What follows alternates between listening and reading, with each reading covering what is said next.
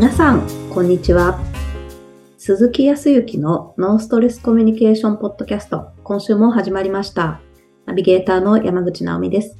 鈴木さん、今週もよろしくお願いします。よろしくお願いします。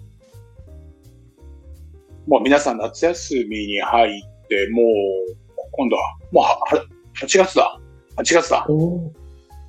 い、もうそうですね。もう明日は8月ですね。はい、あっという間の8月でありますが、ちょうど暑いのもそうですけど、沖縄の方はもう台風シーズンに入って、8月はね、多いみたい。もう間違いなく、今多分聞いてらっしゃる方も、結構今年はあれなのよ、海の事故が多いんでね。そう。だからこう波も高かったりとかするから、ちょっと今沖縄に来ても結構風が強かったり波が強かったりとかするから、マリンスポーツはちょっとね、大変かもしれない。注意ですね。沖縄の方はあんまりされないとかって聞いたような、聞いてないような。そう、なんかこの前もなんかテレビでやってたけど、沖縄県民あるあるで、はい、沖縄県の人は海は好きだけど、海に遊びには行くけど、海には入らないっていう。沖縄あるある。不思議。そう、沖縄の人は海に行ってビーチパーティーって言って、みんなでバーベキューみたいなことをしたりだとか、そう、食べ物を持ち寄って、いわゆるパーティーをするっていう、会社単位とか、お友達単位とかでも、ビーチパーティーって結構言うんだよね。親戚とかご家族でもやったりとかする。で、本当にお子さんとかは入ってたりとかするけど、もう、ある程度、中学、高校生ぐらいだったら誰も入ってないようなイメージがあるんだよね。信じられないです。そう、大体こう入ってる人は、本州の人たちが多いね。そんな感じがする。間違いないと思う。皆さん言ってるから、沖縄の人が。間違いじゃないと思う。鈴木さんはどちらになるんですか？私、僕もね、足はつけたことはあるけど、入ったことはない。あ、そうなんですね。腰までも行ってない、膝までも行ってない、足首。ほんと足首だよ。足首までしかない。もったいない。で、みんな言うよね。そう、その通りなんですけど、なんかみんな結構そうよ、沖縄の人って。僕も別に入りたくないわけではないんだけど、そんなに入りたくないわけではないので、入らないね。そんな感じ、そう、それが多い。同じ感じでね、バーベキューが多いんですよ、沖縄の人って。いいですね、美味しそう。結構お肉も、今、お肉ピンキリだと思うけど、アメリカからのお肉とかもあったりとか、いろいろと来たりとか、そもそもバーベキューってやっぱりアメリカとか海外からの感じじゃない？はいはい。そのやっぱり文化がこう、戦後、米軍の人たちが入ってきてから、それでこうなんか、沖縄県民の人にもこう、親しまれてるからなのかな、とは思うけど。なるほど。で、面白いのは、ちょうど今、僕は沖縄にこう定期的に来るというよりかはもうほぼほぼ沖縄がメインで本州にちょこっと出張させてもらっているような状況になって5年目なんですけど。はい。それで一生の中でね、今までの一生の中でバーベキューって、河川敷とか、何々渓谷みたいなところに行ったりとかでバーベキューっていうのを家族でしたりね、お友達としたりっていうのもあったけど、生涯のバーベキュー回数をこの5年で超えたよね。そう、もうすごい。もう開けてもくれてもって言ったら沖縄の方に怒られちゃうけど、まあ何かにつけバーベキューしましょうとか、バーベキューやってるんで来てくださいとかってお誘いを受けてね、自分では主催したことはまだないんだけど、ご家族単位、お友達というか、まあ、親しい単位、あとは会社単位、で、ちょこちょこ誘われます。すごい。そう。この前はね、先日も、ポッドキャストに出ていただいた、アメリカンアンティーク家具とかを使っていらっしゃる、パールさんっていう、はいはい。ね、の、スタッフの方に出ていただいたけど、そこでもバーベキューをやっている。そう、そのバーベキュー。いや、そこでね、お肉めちゃんこ美味しいんだよね。ここはね、そう、どこで肉買ってるんですかって聞いたものね。うん、ほんと。で、面白いのは、ナミさんも間接的だけどお店の雰囲気見ていただいたじゃない？はい。で、お店の前は主要の大きい道路なんだけど、そこの、なんていうかな、歩道とお店のとこの、なんていうかな、そのちっちゃいスペースでバーベキューやってる。へー。そう、それで、焼いたバーベキューのお肉とかを、お店の中のアンティークのテーブルの上で食べてる、みんなで。贅沢に。それでお店閉まってるわけじゃなくて、普通に日中オープンしてる時にやってるから。お客さんが入っていいのかわからない感じで入ってくる。で、ちゃんと接客もしてるのよ。ちゃんと接客もね、素晴らしい接客してるんだけど、時には呼ばれてきたりとか、お店にたまたま寄ってバーベキュー食べていく、肉食べていく人もいるんだけど、まあまあ楽しくやっているから、誰も文句言わないね。これ絶対本州とか、都心とかでやったら、絶対にクレームになると思うけど、もうそこがいいところ。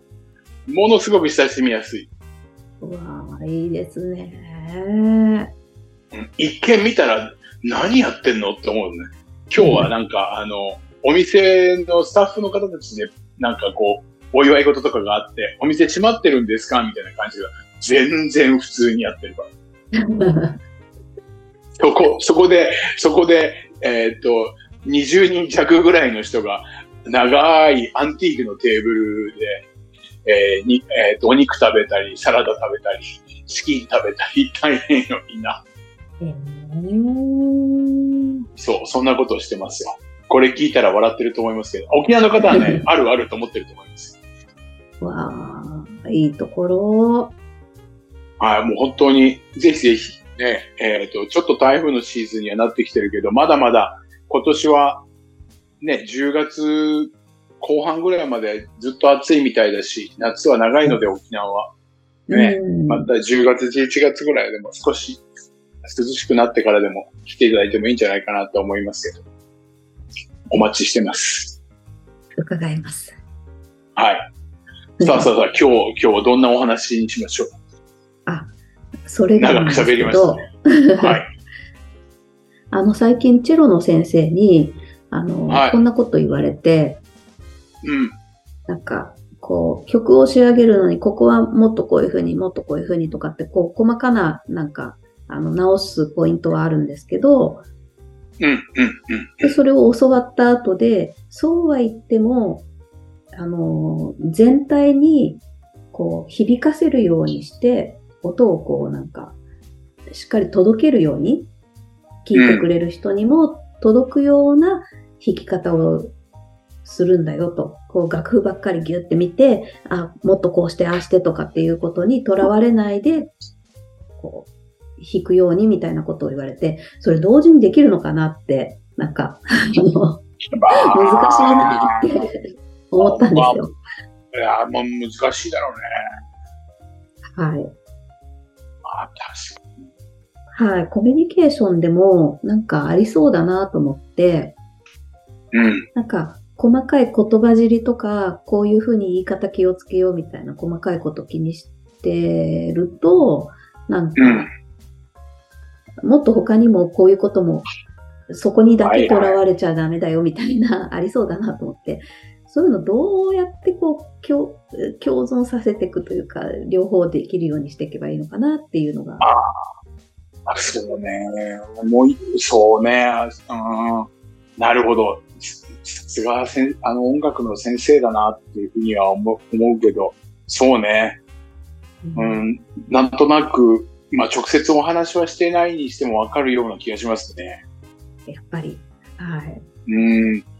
なんていうかな。そう。確かにでもね、音楽をやり始めて間もなくだとか、まあ、仮にこれスポーツもそうだし、他のいろいろな、まあ、いわゆるコミュニケーションもそうだと思うんだけど、やっぱり慣れていないと、うまくやろうとか、間違わないで、さっき、ためさんが言うように、楽譜の音を一つ一つ間違わないでね、間違ったら周りに迷惑かけるし、そう。で、自分は上手じゃないから、うまく、こう、やっぱり楽譜を見てって、そっちに集中しちゃうよね、やっぱね。うんうん。うんで、急にその先生が言うような捉え方みたいなものを囚われてないで、もっともっと視野を広くとか、もう少しこう、広くこう見てとかって言っても、まあ、そうそうすぐにできるもんじゃないと思うような気もする。怖いしね。はい。その気持ちもよくわかる。多分自分も大して音楽はやったことないけど、やっぱり楽譜通りにっていうことは間違いない。それは間違いないと思うんだけど。まあ、ただ、まあ、言葉で言ったら論点とか、そもそもの目的とか、音楽だからまあ論じていないから、まあ目的だよね。大きい目的で言ったら、楽譜通りに、音を出すことが目的なのか、それとも美しい音楽で周りを聴いている人を魅了するとか、ないしは自分自身が、豊かな気持ちになるとか、心地よくなるとかっていう、そっちの方が目的なんじゃないのっていう、ちょっとこう、目的をこうもっと自分っていうか、もっと広く持った方がいいんじゃないの？一個じゃなくて。みたいな言い方をしてるのかなとも思ったんですね。なるほど。本当、多分そうですね。そういうことですよね。多分ね。人間関係であるのは、なんていうかな。組織の中でね、グループで何人かメンバーがいる中で、ミーティングであるとか、まあ、そうね、会議でもいいけど、誰かが話をしたことに対して、いや、それは違ってるよね、とか、いやいや、いつもそういう言い方をするからこっちはどうだとかって、どんどん論点が合っている。だから、音楽と同じでね、楽譜に合っているか間違っているかとか、なんかそういう方に、意識がいっちゃうんだよね。うんうんうん。はい。そうすると、でもそもそもそのミーティングで目的って会社を良くするためにとか、みんなが心地よく仕事をするためにとか、ね、お客様に満足してもらうためにとかっていう大目的みたいなものがあるわけだから、そこでいかないと、ちょっとアイディアとか、そういったことも含めて、なんか豊かにいろいろと出てこなくて、ものすごくすり減らしたもう、ギスギスした、関係になっちゃう。音で言ったらギスギスした音になるのかな？わかんないけど。そうなんです。硬い音になっちゃうんですよね。なんかわかるような気がするね。はい。ただ、まあ、もうおっしゃる通り。ただね、音楽もその楽譜っていうのがあったり、リズム、テンポとかがあるから、一定のルールっていうのはあるけど、それに縛られてしまうと、そうなっちゃうね。人間関係もそうだね。なんか細かいこと気にして続き合っちゃうとかってしちゃいますよね。あ、そうそうそう。本当にそこに行っちゃう。だから、そういう時にこそ、まあ、頭で考える人なんであれば、そもそも私はこの音楽を何のためにやっているのかとか、っていうところに、少し、こう、客観的に物事が考えられたりとかできればいいとは思うけどね。そっか。うん。だけど、いけない人いるよね。いけない人。やっぱ、そんなこと言ったって、だってうまく弾かなかったら周りに迷惑かけるじゃないですか、みたいなところになるから。はい、まあ、そういう時にはね、ちょっとだからそういう気持ちから距離を置くっていうか、他のこと考えるとか、やっぱりだからなんていうかな。ちょっと今日、人間関係だったら距離を置くっていうのは一つの手なんだよね。はい。そうしないと、なんか、楽譜で言ったら楽譜が目の前にあると楽譜ばっかり見ちゃうじゃん。はい。そうするとうまく弾こうとかって思うじゃん。その正解の通りにやろうと思うじゃん。だけど楽譜がなかったらちょっとドキドキ心配だけど、暗記していたりだとか、今まで練習してきた内容で、こう、やっていくじゃない？そっちの方が自由さが出るような気がするんだよね。ああ、本当ですね。だから、そこを見ないみたいなところは、逆に意識するのは見ないようにする。少しこう距離を置く。なるほど。人間関係もそうだよね。イライラしてる人見るとさ、こっちまでイライラしてくるじゃん。はい、そうですね。見ないに限りますね。そう。それでなんかこっちがなんでイライラしてるのとかって言ったらさ、別にイライラしないですなんて話になるじゃん。なんかそれさ、距離が近いすぎるからもう見なかったらさ、自然に流れていくんだけどさ。はい。そう。音楽からまあそうだね。同じだね。なるほどな。うん、確かに解決するためにはやっぱり、自分を正しく正すとか、相手が間違っているようなことが本当にあればそれは直さなきゃいけないことは間違いないことなんだけど、ただそこに変に感情が入ってしまうから、うまくやらなきゃいけないっていう力の入ったこう感情が入ってしまったりとかすると、逆に、おかしくなっちゃうから、ちょっと冷静になるために少しこう距離を置くっていうこと。一つは、だから見ないっていうのは大きいね。見ないっていうのはいいんだよね。なるほど、そっか。そうですね。重心がどちらかというと、もう楽譜9割くらいになっちゃってたと思うので、今気づいたんですけど、多分逆転させた方がいいですね。そうね。そのぐらいの意識でちょうどいいかもしれないね。なるほど。で、実際には楽譜1のもっともっとこう豊かな広い視野でっていうのを9っていうけど、でも実際には楽譜見るからもっと多分。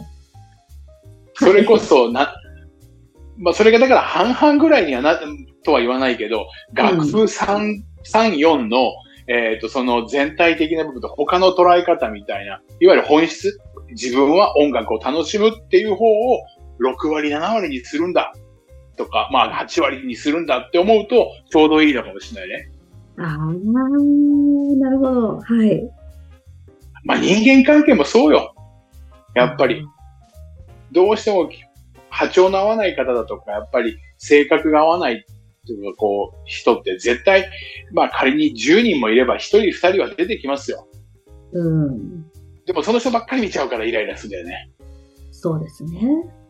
また変な意見言ってきたとかね。それ、人数が一人であっても、そのルーティンありますよね。なんか、あるよね。すごく目につくみたいな時とか。そうそう。いつもこのタイミングでこうやってなんかね、文句言ってくるとかね。それ。そうそう。はい、そうなった時に、でも、それを感じているこちら側はどうにもできないからね。まあ、それはおかしいですから、改心してくださいって言って、まあ、でも改心するものでもないしね、相手悪いと思ってやってるわけじゃないし。はい。そうなってきたら、やっぱり、どっちが変わるかって言ったら、自分の捉え方を変えるしかなくて、それが変わらないんだったら、ちょっと、楽譜と同じように、ちょっと見ないでおいて、そもそも私はこの組織を、この組織で仕事を楽しむためにいるんだとか、ないしもこの仕事を成功させるために今話をしているから、その人がどうこうというところに、意識を持っていかないようにしようっていうふうに意識するっていうところかな。なるほど。ああ、すごい納得感が。